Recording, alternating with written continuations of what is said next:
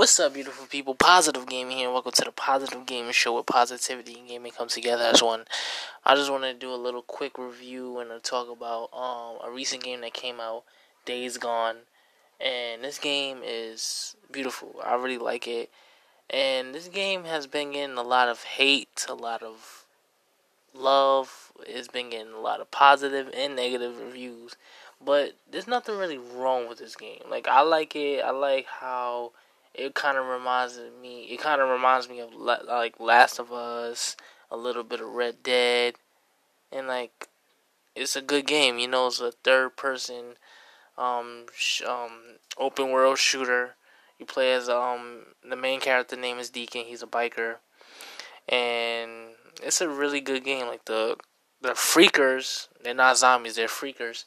They're really tough to unkill, and it's like a fight for survival this game is like this game is gonna have you thinking on the way you should approach a situation. You gotta like like make sure you use your ammo and your equipment wisely, you know.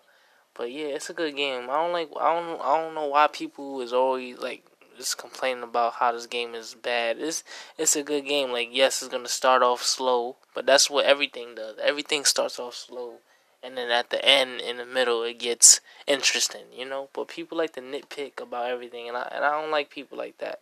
People I hate people like that. People like to complain about everything but it's whatever you know? The only thing they can improve the only thing that I don't like about this game is the loading time.